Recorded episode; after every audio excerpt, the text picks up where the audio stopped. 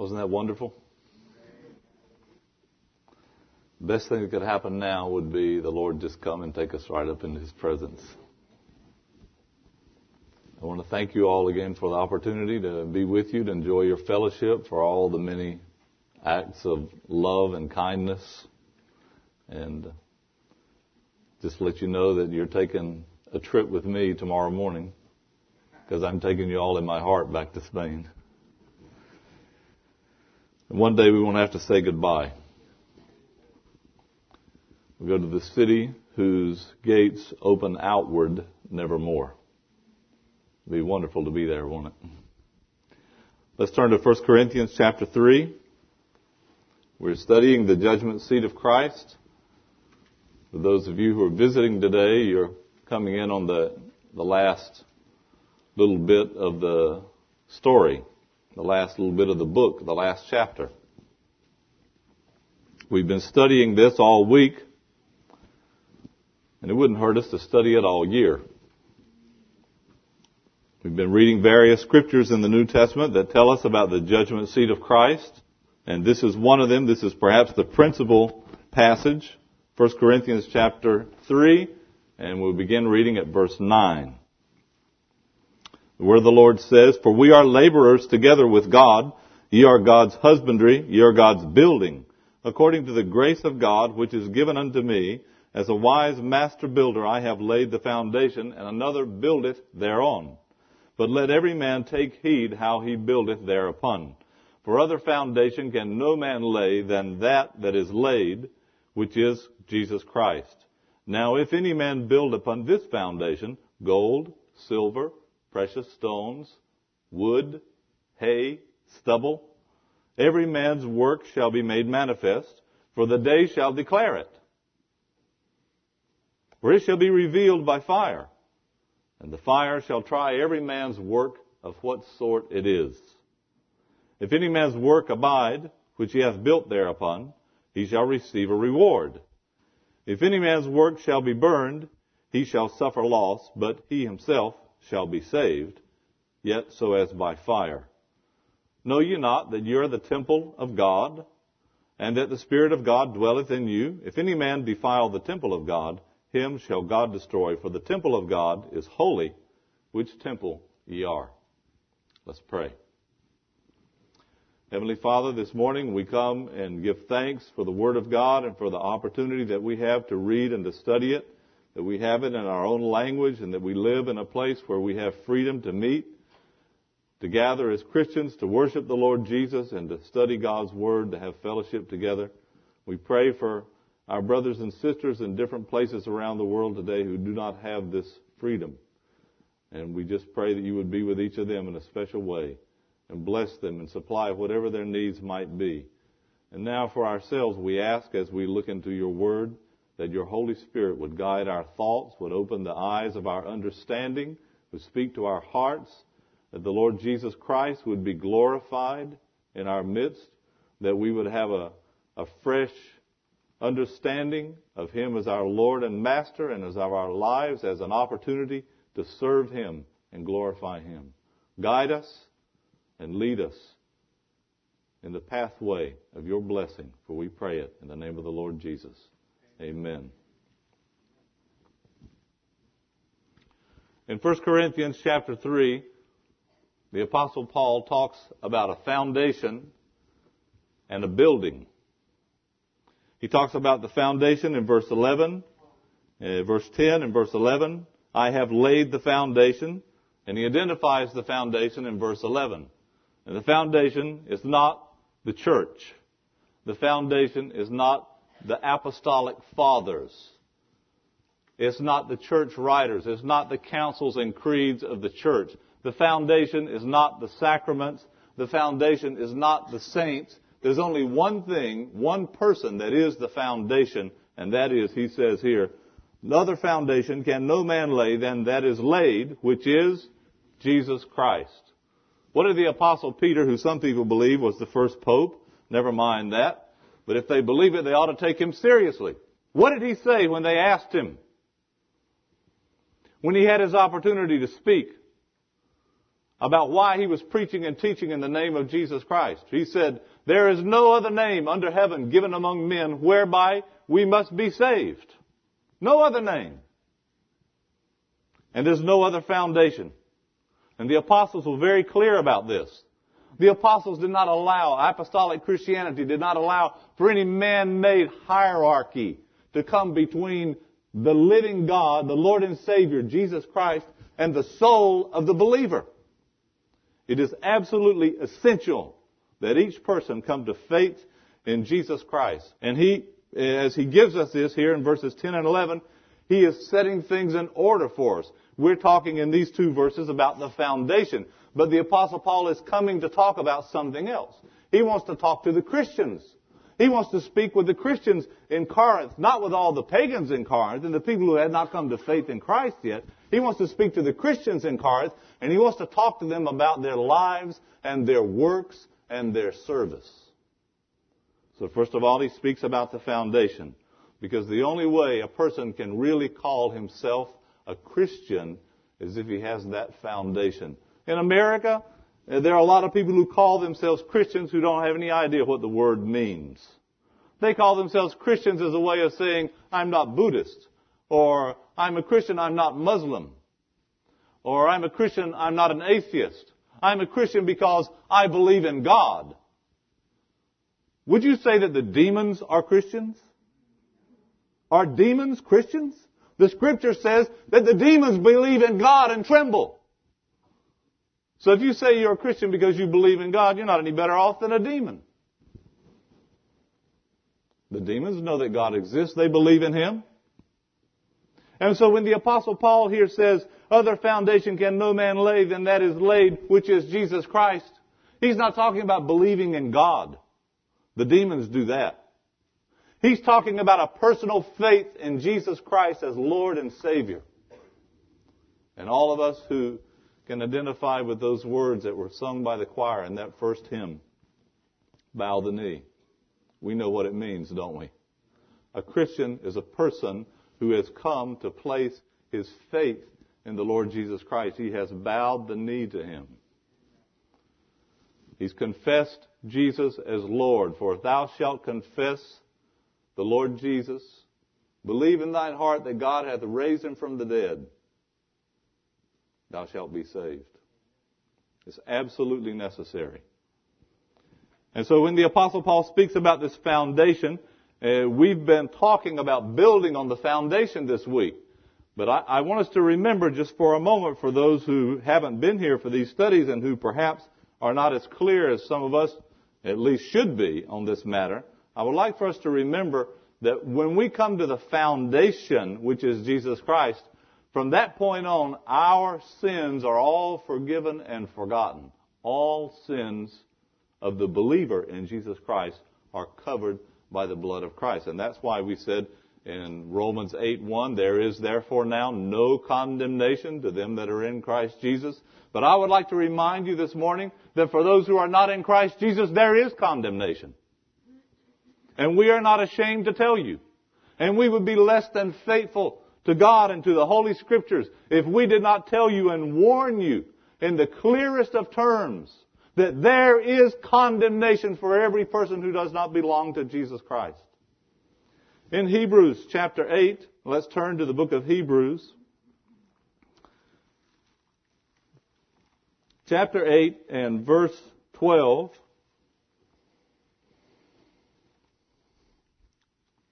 When the Lord speaks of the new covenant, he says in these wonderful words in Hebrews 8:12, "For I will be merciful to their unrighteousness, and their sins and iniquities will I remember no more." When a person, through personal faith in the Lord Jesus Christ, comes into this new covenant, this is what he has. Forgiveness of sins. We can say he has the forgiveness of God and he has the forgetfulness of God. God is a good forgetter. Their sins and iniquities will I remember no more. How can omniscience forget? Well, we're not going to delve into the theology of it. We're going to take God at His word. He said, the one who belongs to Jesus Christ, who has come into this covenant by faith in Jesus Christ as his Lord and Savior, who has trusted in the Lamb of God who takes away the sin of the world to take away his sin, this person, Romans 8.1 says, will not come into condemnation. This person, Hebrews chapter 8 says, under the terms of the new covenant, his sins will not be remembered any longer by God. But let me ask you a question this morning.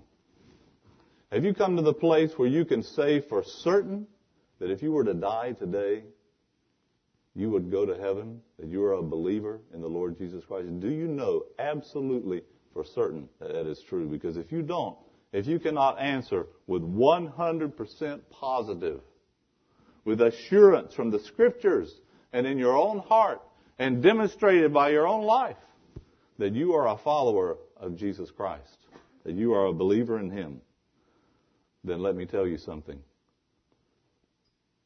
God will remember your sins.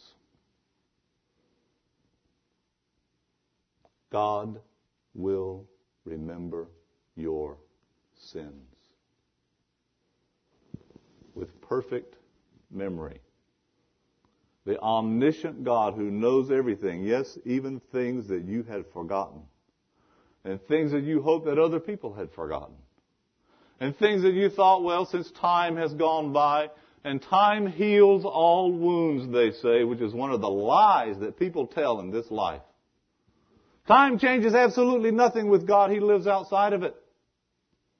And one day, all of these sins that can only be forgotten in the case of those who have trusted in Jesus Christ, who have come to take Him as their Lord and Savior.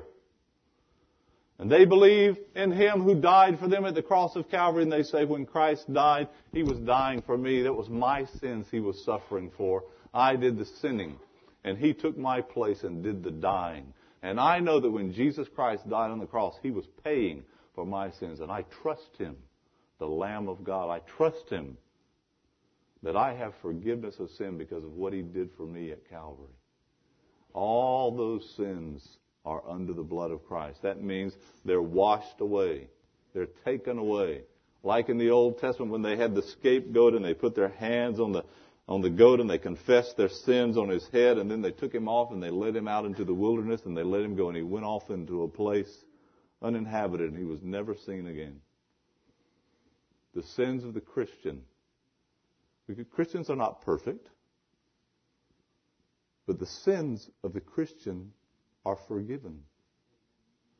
They've been taken away into a place uninhabited. They've been washed away by the blood of Christ. And God Himself promises that He will not remember our sins. So when we talk about the judgment seat of Christ, for those of us who are believers, we're not talking about the judgment of our sins, which will then lead to condemnation.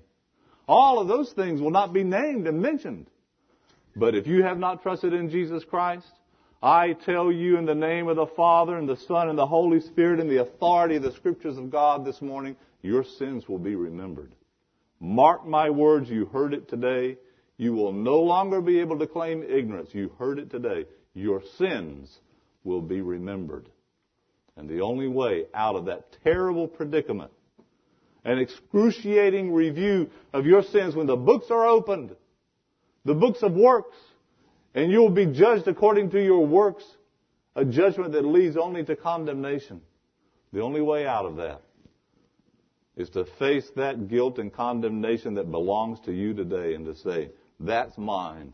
But today, I trust in Jesus Christ as my Lord and Savior. I come to Him. I'm looking for refuge. I'm looking for forgiveness and salvation. And until you do that, until you do that, John 3:36 is true. The wrath of God abides on you. But I'm so happy to tell the believers here this morning that we don't have to face wrath. God is not reserving us for wrath, but for salvation. And it's going to be a wonderful thing when we're in heaven. When we're taken up, we hear that voice, that trumpet, and we're taken up to see the Lord, to be with Him forever. And there's going to be joy in heaven forever. The first stop, as our brother Dean said, the first thing the Lord is going to do. Once the church is gathered, once all believers are there united in Christ forever, And even as tribulation judgments begin to fall on this earth, the Lord in heaven will be dealing with His church. For judgment must begin, we saw, First Peter, Second Peter says, judgment must begin at the house of God. It must. And so when the apostle Paul comes to verse 12 here in chapter 3, he says, Now if any man build upon this foundation gold, silver, precious stones, wood, hay, stubble, every man's work shall be made manifest. He's speaking primarily, we might say, about those who are involved in ministry of preaching and teaching and discipling whatever they're building as he had done when he came there. But in a greater sense, in a greater sense, and very true, these scriptures must be applied to all of us because he says every man's work shall be made manifest. And so we're all building something on the foundation. But some people, when they come to heaven, are going to find the foundation is the only thing that's left. Christ did his job, and those who preached the gospel faithfully so that you might be saved did their job. But what did you do after that? Every man's work shall be made manifest. I want us to think for a few minutes this morning about the severity of the judgment seat of Christ the severity of it. In verse 13, he says, For the day shall declare it, because it shall be revealed by fire, and the fire shall try every man's work of what sort it is. Back in the Old Testament, in the book of Jeremiah, Jeremiah chapter 23,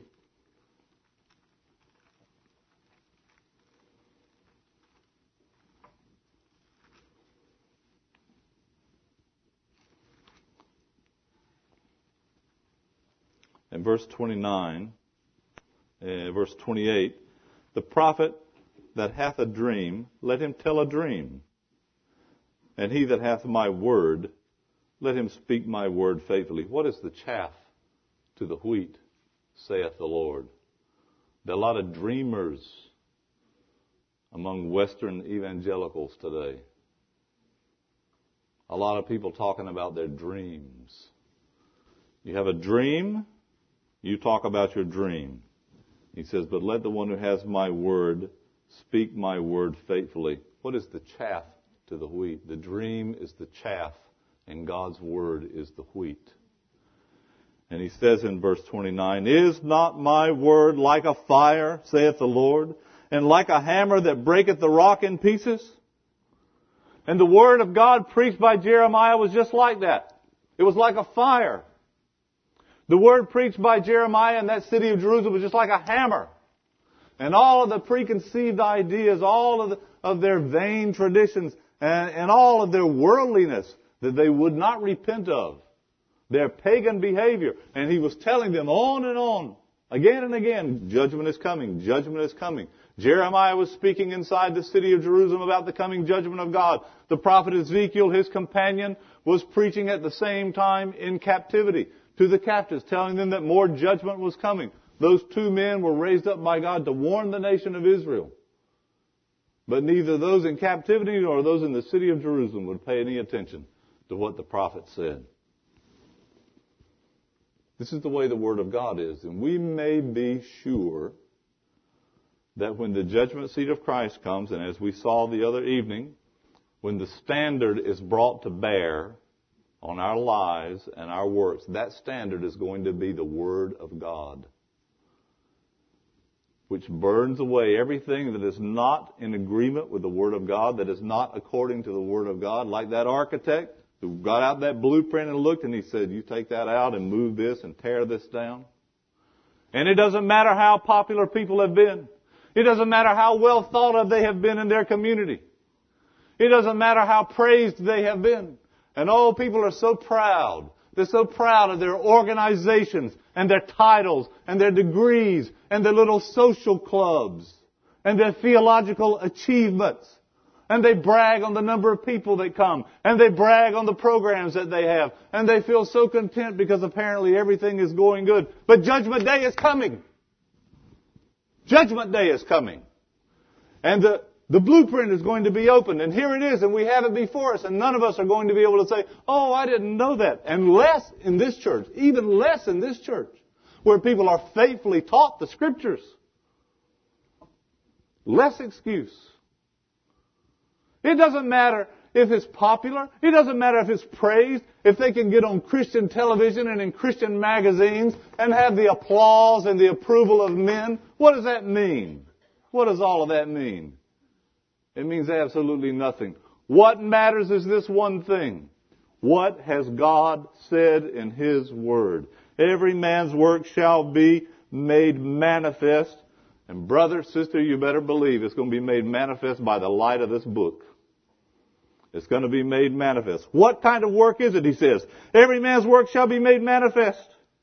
For the day shall declare it. It'll be declared. It'll be made manifest. It'll be revealed. Nothing is going to be hidden. There's not going to be any secret conference in a private room where no one else will find out. Manifest, revealed, declared. And the fire shall try every man's work of what sort it is. And this is what God wants to say to us through this, this verse. What sort of work are you doing? What sort of life are you living? What sort of Christian life are you living? What sort of Christianity do you have? Do you have a worldly Christianity? Do you have a, a, worldly and prideful, a socially acceptable Christianity? Oh, I belong to the first such and such church of such and such. and all our people come from such and such theological seminary, oh, we go back to the days of the reformers and all they're missing are the suspenders to pull on. They're walking around and bragging about this and bragging about it. And we have this program and that program and we're all fine, upstanding people. We all have our degrees and our place in society. We're a respectable church. We're not doing what God said in His Word but we're respectable. Woe unto you when all men speak well of you, the scripture says. Woe unto you when all men speak well of you. For so did they speak of the false prophets. Oh, the false prophets were excellent at that. They knew how to get along with everyone. If they were around today, oh, they are around today, but I mean, if they were around in this capacity today, they would be public relations managers. Now, if there's a public relations manager out here somewhere, you just forgive me, and I'm not picking on you. There's no room for this kind of stuff in Christianity. God has not called us to be on good terms with the world. God has called us to preach the gospel.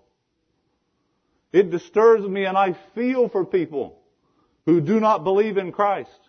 But I will not reduce the message to something they like. Because one day I must stand before the one who gave the message. And if there's any difference on that day, in that light, in Scripture, the light of Scripture and the light of the glory and the omniscience of God, if there's any difference between that message that He gave and the message that I preached,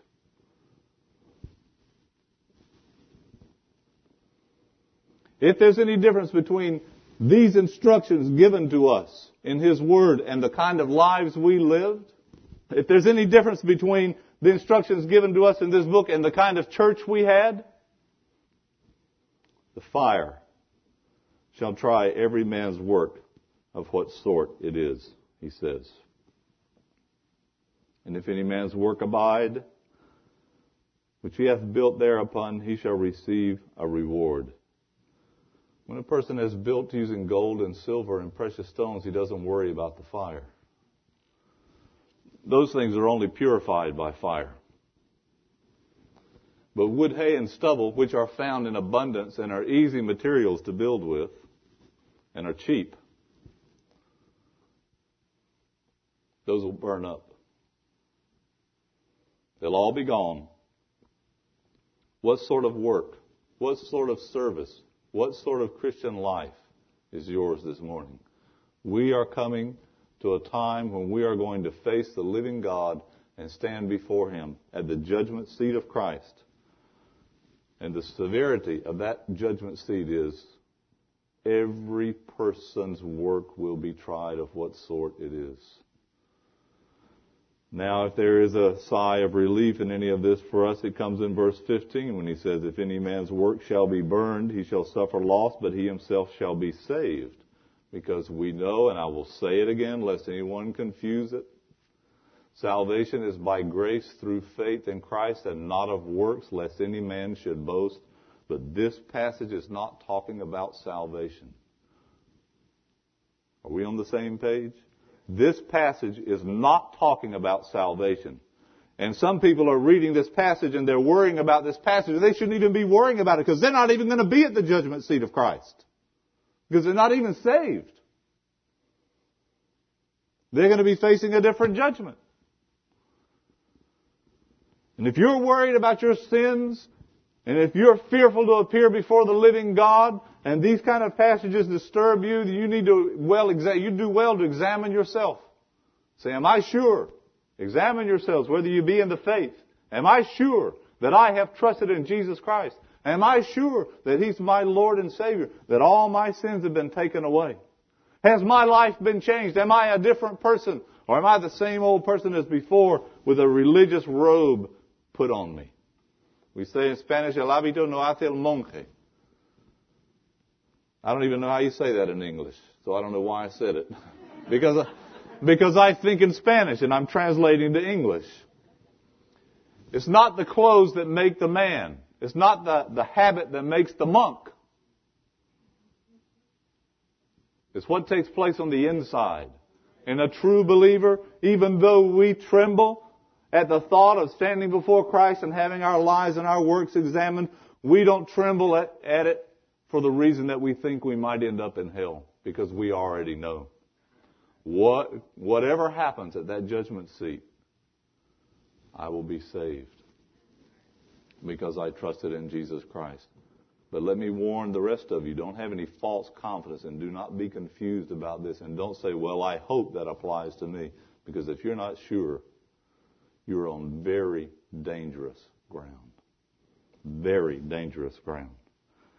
Every man's work shall be tried, and if any man's work shall be burned, it contemplates the possibility that some people's works will be burned. They will be lost completely.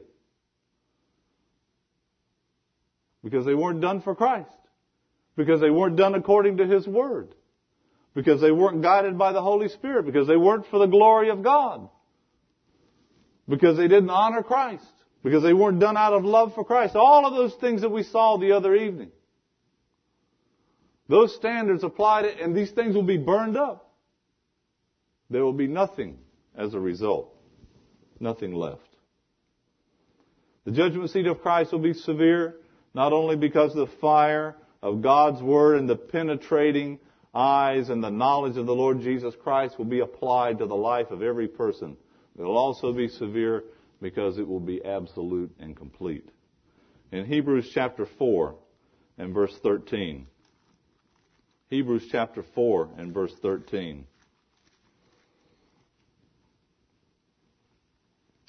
We can read verse 12 as well. It says, For the word of God is quick and powerful, sharper than any two-edged sword, piercing even to the dividing asunder of soul and spirit and of the joints and marrow, and is a discerner of the thoughts and the intents of the heart. Let me just inject this here. The Word of God is a discerner of the thoughts and the intents of the heart. And you might be able to say down here, oh, well, nobody can judge my heart. And you're wrong because God can. And He'll use His Word to do it. And the thoughts and the intents of your heart. It's better for us to learn to subject the thoughts and the intents of our heart to God's Word right now than to hide behind this fake excuse of nobody knows what I'm thinking or what I'm feeling. Because God does. And one day it will all come out the thoughts and the intents of the heart. He says in verse 13, neither is there any creature. Are you a creature? Or are you a rock? A stone? A block of cement? What are you? Are you a creature? Are you a living creature? There is no creature that is not manifest in His sight, but all things are naked and open unto the eyes of Him with whom we have to do all things. This is absolute transparency. There are some people that come to meetings and they put on their meeting face. And they put on their meeting voice. But when they're in the home, they're a different way. And, and in the meeting, they know they're in the group of Christians and they have to talk respectfully about the things of God. But when they're at home, they're saying, oh, I don't believe this. And why do you believe that? And why did they do this? And what about this? And criticizing and, and, and aggravated by the Word of God. And they let it all come out at home. They're, they're two different people. They're Dr. Jekyll and Mr. Hyde. And then there are other people who come to the meeting and they sit and they know they have to behave. Their parents are there. But when they're out with their friends or in their gang, they're acting a completely different way. Let me tell you something. You can't fool God. Stop playing with God before He lowers the boom on you. Absolute transparency. There is no creature not manifest in His sight. All things are naked and open to the eyes of Him with whom we have to do. And when the time comes at the judgment seat, the eyes of Him with whom we have to do will expose everything about the Christian. And that same one who sees and knows us all is also going to expose completely all of those who are false believers, who are not at the judgment seat of Christ. False Christians, false brethren. The scripture talks about them. Paul says he was in danger among thieves, in danger in the, in the country, in danger in the sea, in danger in the city. He says, I was in danger among false brethren. They're some of the most dangerous creatures that you can be around. God's going to deal with all of them one day too. And if you're a fake Christian, a false brother or sister, don't be worrying about the judgment seat because you're not going there. You're not going there. One of the surprises at the judgment seat of Christ is going to be the people who are not there. The people who are not there, they're going to another judgment. And in the judgment seat of Christ, even though uh, this judgment will be severe and will be all inclusive and intense, it comes to the that those last words of that verse that say, "But he himself shall be saved." This we know. This we know that because we have been saved by grace through faith in Christ, salvation will not be lost at that judgment seat. Reward will be lost. Joy will be lost. Rejoicing, but not salvation. But for those who don't make it, because neither is there any creature that is not manifest in his sight, but all things are naked and open under the eyes of him with whom we have to do. Those eyes will expose everything. Every day, hundreds of sins of attitude, thought, word, deed, omission. Every day, for years and years, imagine what a mountain of sins piled up. Imagine what a burden to be carried to the judgment of God and to have no forgiveness and no mercy and no hope forever. Because all things are open. You can fool your parents. You can fool the elders. You can fool your husband. You can fool your wife. But you can't fool God. You can't fool God. And that's who you're going to meet. And that's why the judgment seat of Christ is such a serious thing for us. Because as Christians, we should not live to impress people or to gain the applause of people. We should live to please God. We've said this a hundred times. Minimum. We should live to please God. Our lives should be lives of obedience to God. After all He's done for me, after all He's done for me, how can I do less than give Him my best and live for Him forever after all He's done for me? We sing it, but do we do it? Well, the time is coming when the Lord is going to look at our lives to see if we have done it. But this, these verses here, first in uh, Hebrews 4, 12 and 13, these verses are the kind of verses that make the hypocrites nervous. The severity of the judgment seat of Christ. This is what the hypocrites can't stand. The people who, who have lived double lives, who've learned to fool the Christians. They've learned the talk and the language and the, the behavior at the appropriate times. These are the smooth operators. They know how to fit in, but they're not going to fit in when it counts the most. The smooth operators are going to be exposed. And the, at the judgment seat of Christ, the superficial Christians are going to be exposed. The ones who had, who were believers, but they had all the right words at the meeting. And whenever they talked to Adel or Mike or Bill, they had the right words. That's the way it is. I know as I move around different places in the world, most of the people that I talk to, they see me for five minutes, ten minutes, one hour. Their life is not exposed to mine. And so, who knows how they're really living? But this I say, the Lord knows. There's no reward for just coming up and giving polite, correct conversation to the preacher. The Lord gives the rewards to those who live for Him, who live for Him. The Christian life is lived in the trenches on a day to day basis. And that's what He's going to examine. This is why Paul says in 2 Corinthians 5:11, knowing therefore the fear of the Lord, we persuade men. It didn't mean he was afraid to go meet the Lord, but it meant there was a deep seated respect, a reverence, and an awe for God. It wasn't a light thing. He didn't take it lightly, the idea that he was going to appear before God. He didn't say, oh, well, it doesn't matter because we're saved by grace and we're all going to be in heaven anyway. When people talk like that, they worry me as if it didn't matter what Christ tells us. This book full of commands about how we ought to live as if it didn't matter. Doesn't matter. We're just gonna all go to heaven anyway. Like God is some kind of a celestial dummy. He doesn't really know what we're doing. And He doesn't really care furthermore. Oh, but He does care. In the judgment seat of Christ, all of life is going to be exposed. Think about it this way. The Lord has given you has certain talents. Have you used them for the Lord and for His glory? The Lord has given you certain resources. Have you used them for the Lord and for His glory? What will happen to the resources? Your time uh, and money and other things, material things that you have had. What will happen to all of that on the day that you face the Lord at the judgment seat of Christ? And He reviews how you have used what you've had for His service, for His honor and His glory. Remember that day in the temple when they, it says uh, the Lord Jesus sat by the offering and he looked as they put it in, and it said, "Many rich cast in much." They had these big, it was like a like um, chest or urns, and they cast the money in there. And he says the, the Lord was observing while they did that. Many rich cast in much. There were many of them. There were a lot of people, and they were all rich. Many rich. Just imagine.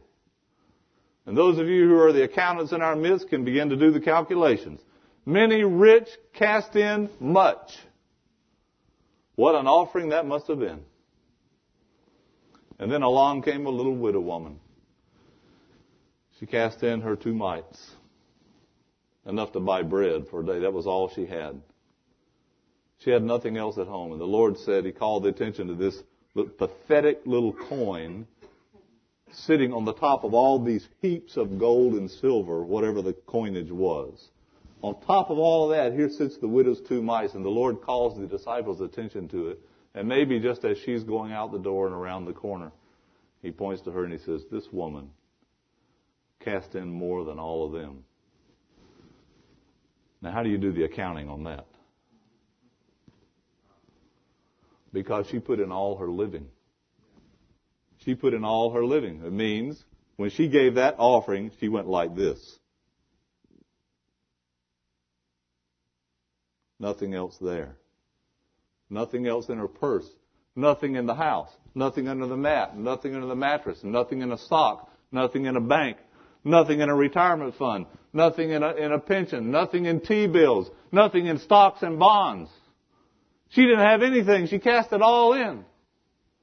He says she gave more than they did. Because the Lord looks not only at what we put in the offering, He looks at what we keep. And He measures what we put in by what we keep.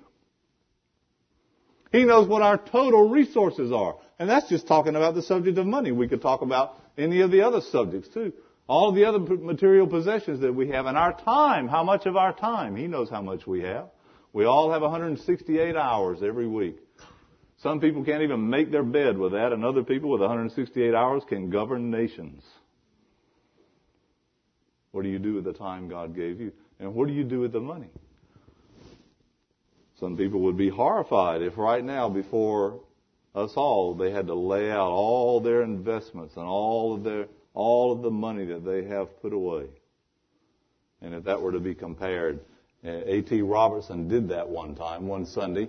He was a preacher uh, many years ago in a Baptist church back east, and when they brought the offering up to the pulpit uh, and left it on the little table before the pulpit right before he spoke, he called on the deacons that day and he said, count the offering. And he waited. They, I don't know if they sang a hymn or what, but he waited while they counted the offering. He said, announce to the congregation how much it is. So they announced how much it was. And then he said, now take another offering. And he gave them the, the plates again and they went out and he went with them. As they went down the aisles, A.T. Robertson went with him and he went to every person and he watched what they put in the offering. And he went to the other one and he watched what they put in and he went up and down the, the aisles, every row with them to see what they all put in. And he told the deacons, bring it and count it. And they brought it and they counted it and the second offering was bigger than the first one. And he was hot. He was preaching that day about stewardship. He said, You gave more money in the second offering because I was watching. And you were trying to impress me and you were worried about what I was going to see. He said, I want to tell you something. God was watching on the first offering. He knows what you put in and He knows what you kept for yourself. Now what we keep for ourselves, God doesn't begrudge us. He knows that we need food and clothing. He knows about our necessities. But in 1 Timothy 6, 8 it says, Godliness with contentment is great gain. For we brought nothing into this world, and it is certain we can carry nothing out. And having food and covering, let us be there with content. Ooh, but with what food and what covering?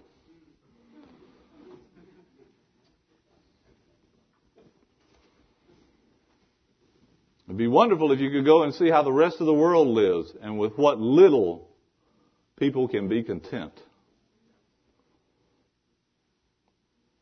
Some of you know, some of you have traveled, and others of you just have no idea. God has given us children. Many of us have children. I have seven. God is going to look at how we raised our children. Some people bring their children to the meeting on Sunday and obligate them to sit and listen. And then as soon as they're old enough to do as they want, they're out in the world. What happened? Something went wrong in the home something went wrong. They weren't raising them for the Lord. They raised them for the world. They raised them to be just like all the people in the world. They take all their cues for styles, for friends, for entertainment, everything, their values in life and society, they take it all from the world. And they go to church on Sunday. And it is a plague upon evangelical churches today. The children of believing men and women who have been lost completely to the world and who are being lost completely to the world. Many of us have failed as parents. It says in Deuteronomy chapter 6 that in, this, in the home you shall speak of the scriptures. It says you'll have it as frontlets on your eyes. You'll speak of it when you rise up and when you lie down and when you're walking. You'll have it on the post of your house. It is the responsibility not of society and not of the Sunday school and not of the Christian school. It is the responsibility of the parents to raise the children for the Lord. And you don't do that the same way you, you raise hogs. Now I'm going to talk like a southern boy. You raise hogs. What do they do when they raise hogs? Well, they got a piece of ground out back. They put a barbed wire fence around it. They put a trough in there so they can throw the slop in there for the hogs. And if they're real nice to the hogs, they have something, uh, a little shed or something they can get up under so they don't get wet when it rains. And that's it. Well, if they get sick, you might call the vet, just depends. You just slop the hogs and let them live out there. And some people think raising children You just give them food, and you put clothes on them. When they outgrow those, you put some more on them, and uh, you send them off to school, and that's raising kids. They have a place to sleep. They eat their meals. And then they go do whatever their activities are. And some people invest no more time in raising children than they would invest in raising hogs.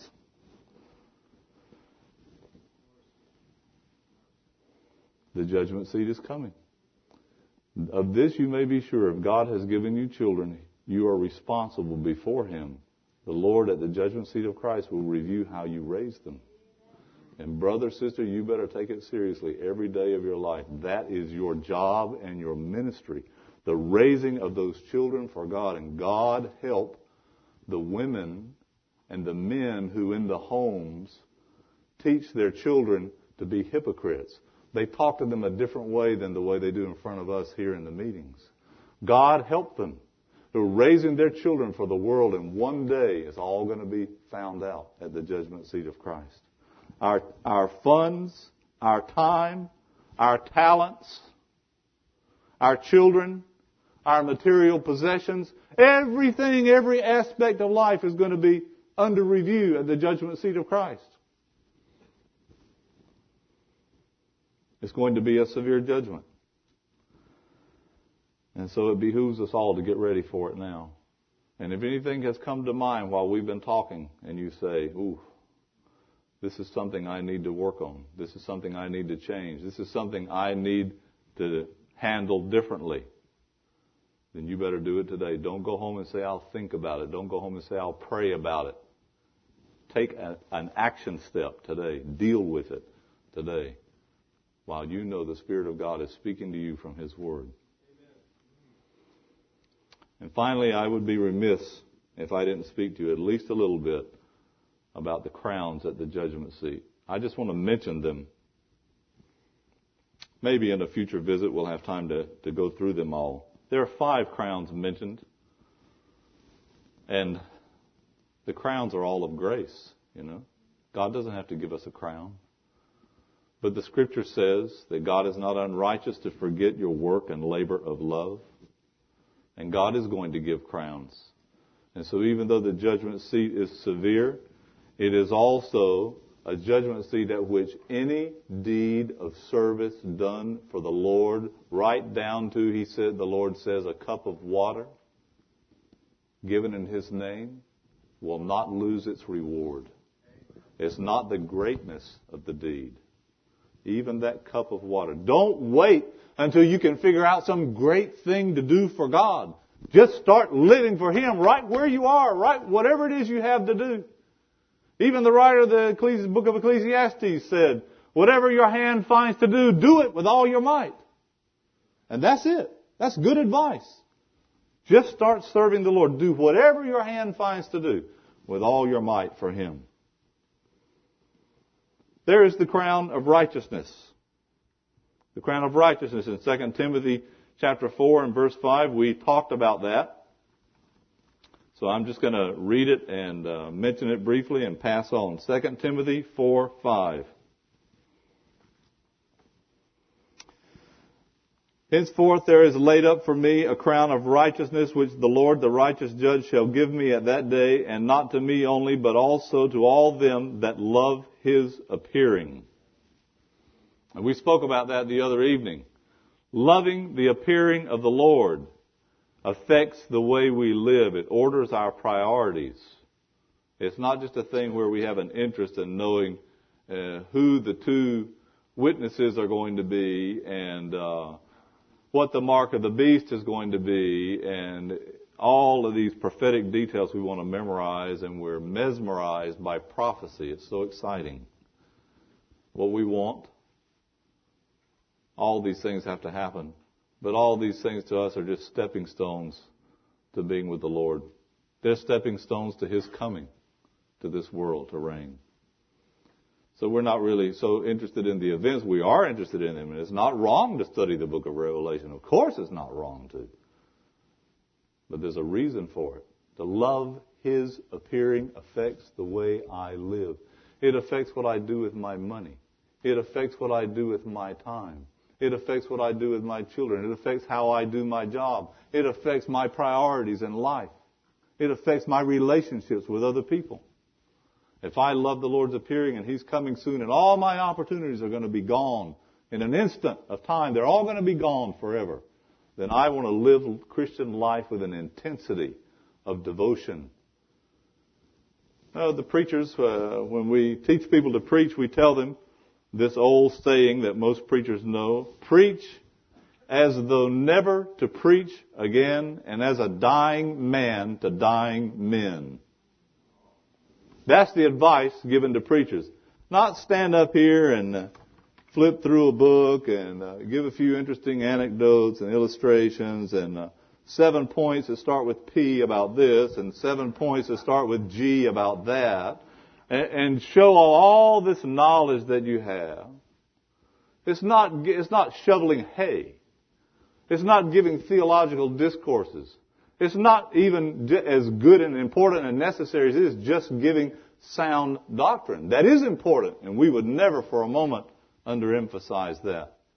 But it's to preach the Word of God with the intensity that you may never preach again. This is it. This is the last time. Okay? If that advice is good for preachers, I want to tell you something. It is good for everybody else too.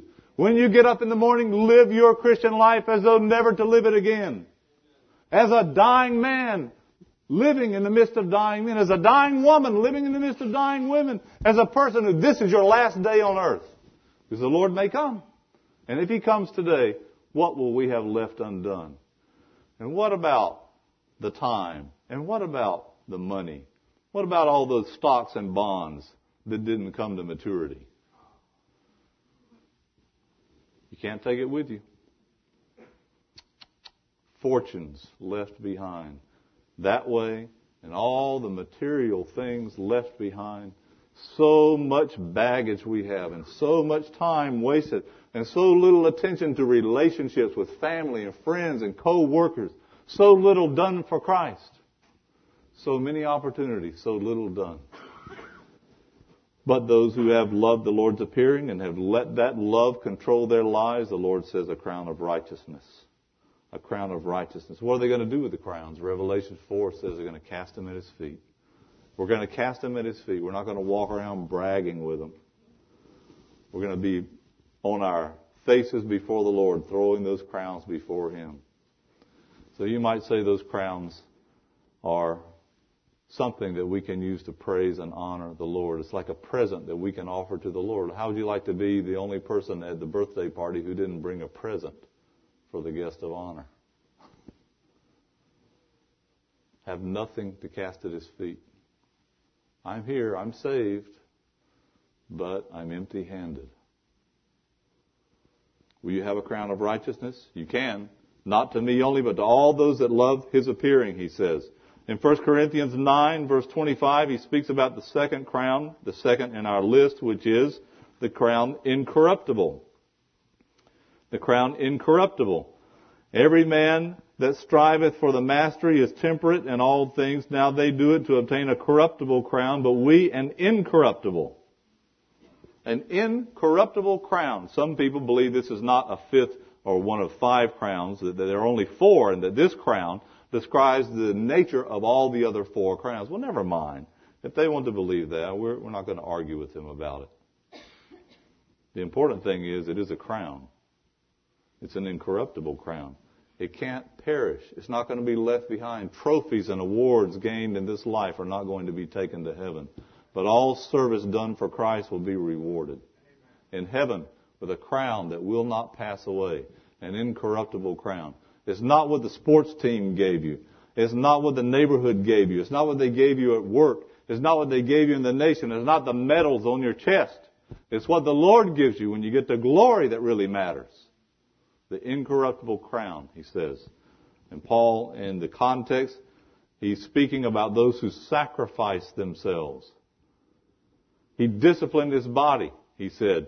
He brought it under discipline. He lived in such a way like he was in constant training to serve the Lord that he might run the Christian race well. He's speaking about living the Christian life with discipline and commitment, and those who do that will receive an incorruptible crown. But God cannot give you that crown if you don't live that way. Oh, well, it'll just be enough, we say with false piety. It'll just be enough for me to see the Lord's face. What do you mean by that? Is that a polite way of saying to the Lord, I don't care about your crowns? I'm getting in heaven, that's good enough for me. By the skin of my teeth. I hope we don't mean that. Would it be enough to bow before him and have no crown to cast, no crown to cast at his feet? An incorruptible crown is offered. A crown of righteousness is offered. And in Revelation 2:10, the third crown is the crown of life, the martyr's crown. Be thou faithful unto death, and I will give thee the crown of life. Those who are willing to die for what they believe. They tell the story about a, in a certain country, under a dictatorship, and uh, Christians were meeting in a secret place together, and suddenly two soldiers from the government walked in and shut the door and uh, told the people, uh, everybody that was a Christian that wasn't a Christian to get out. Everybody that wasn't a true Christian to get out, and they were, they were going to slaughter. They gave that to be understood that they were going to slaughter the rest of them. And the place cleared out. And there were a few left at the end. There were a few who didn't leave. And the soldiers said, okay. They put their guns down. They said, we're believers. And we wanted to have fellowship, but we didn't want any of the fake ones here. So we said, they had a wonderful time of fellowship together. Be thou faithful unto death. You know what would happen to evangelical Christianity in the West if it was put under a situation like that? Do you know that believers in other countries pray that American Christianity will come under some kind of persecution to purify it? Do you know that? That the church here will be purified? Well, the minute you have to suffer for Christ, suffer loss for Christ, sacrifice for Christ, and be counted as rubbish for Christ.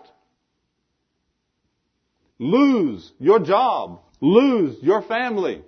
Live in fear for Christ. I tell you, a lot of these comfortable 21st century high-tech Christians will just turn around and disappear like the morning dew in the noonday sun. They'll be gone. Be thou faithful unto death. How long do we have to obey God's word? At what price do we have to follow the Lord?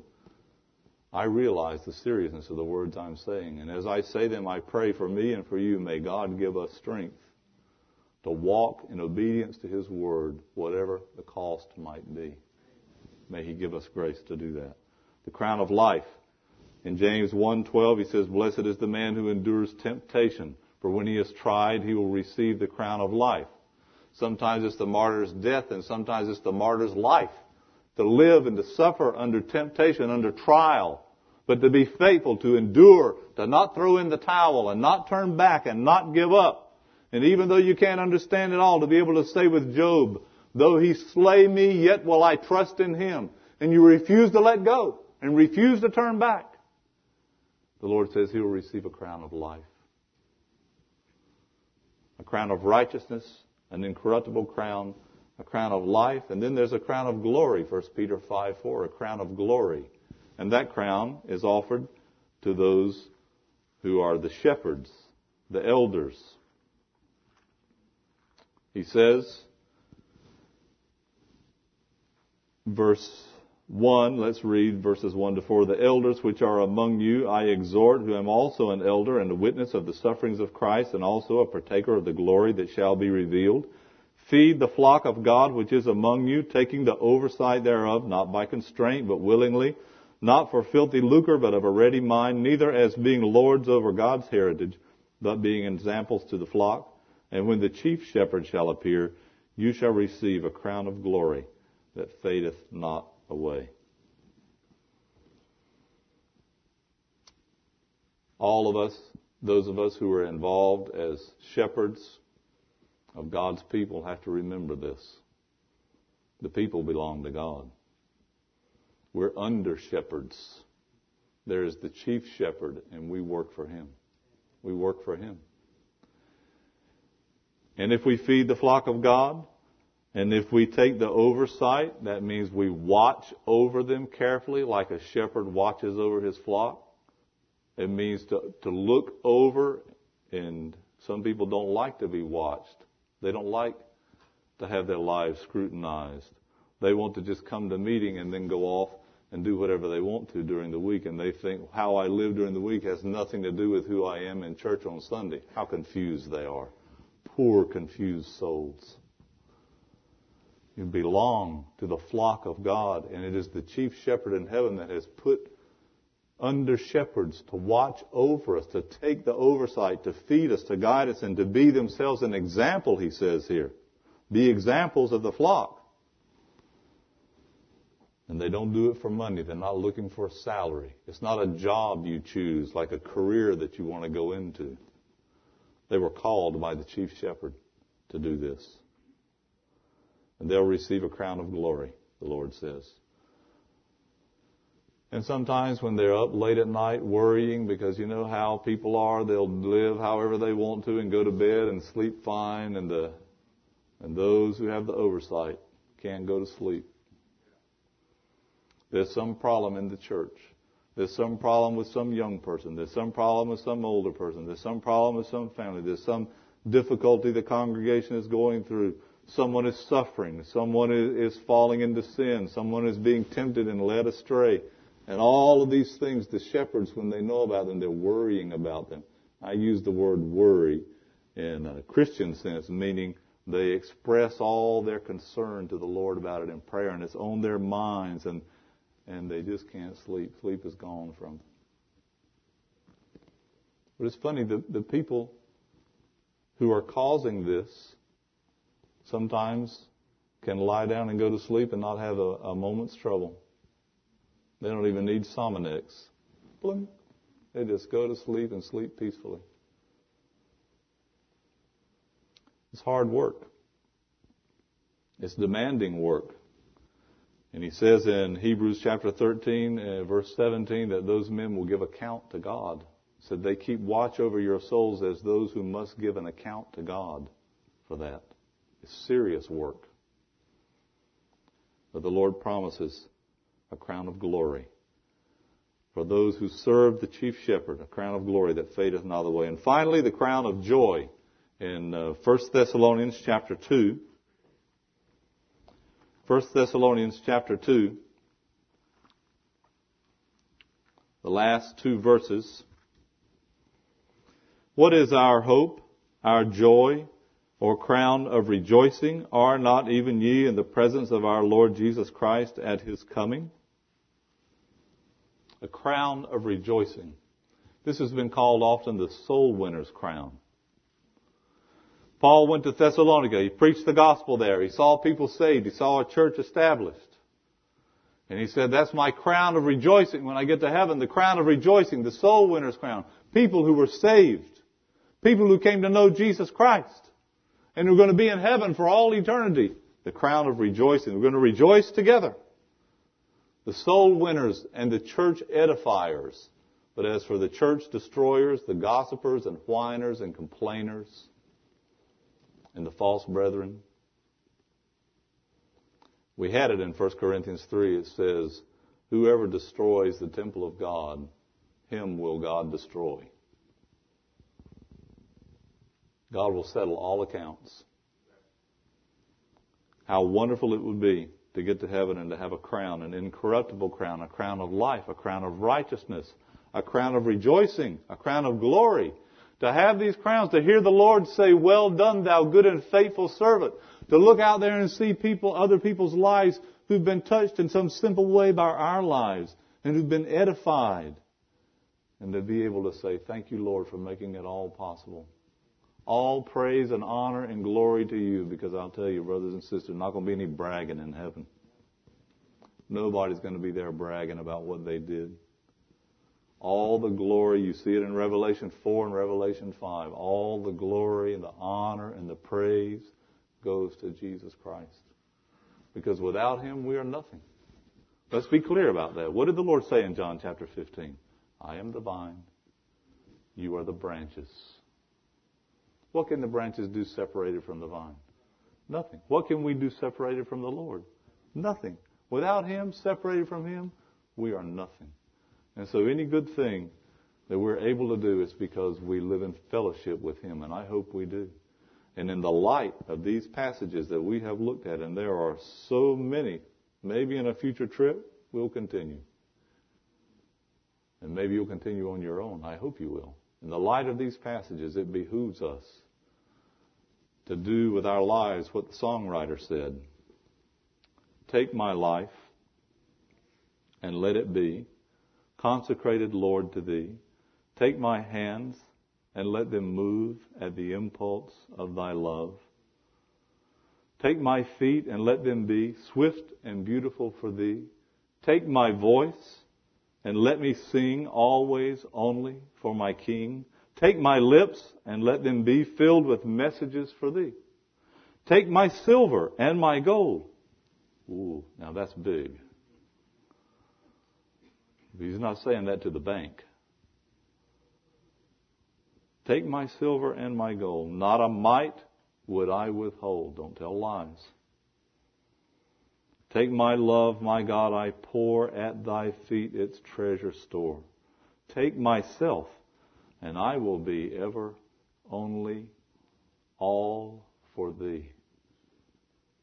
And I'm going to ask you this morning to make that commitment to the Lord. Take me, Lord, all that I am all that I have. Take me.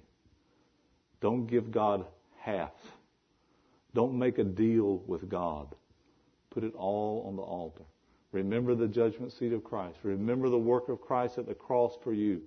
Remember the blessing that we have of having the Holy Spirit living in us and His Word in our hands to equip us and the encouragement of the saints with whom we have fellowship.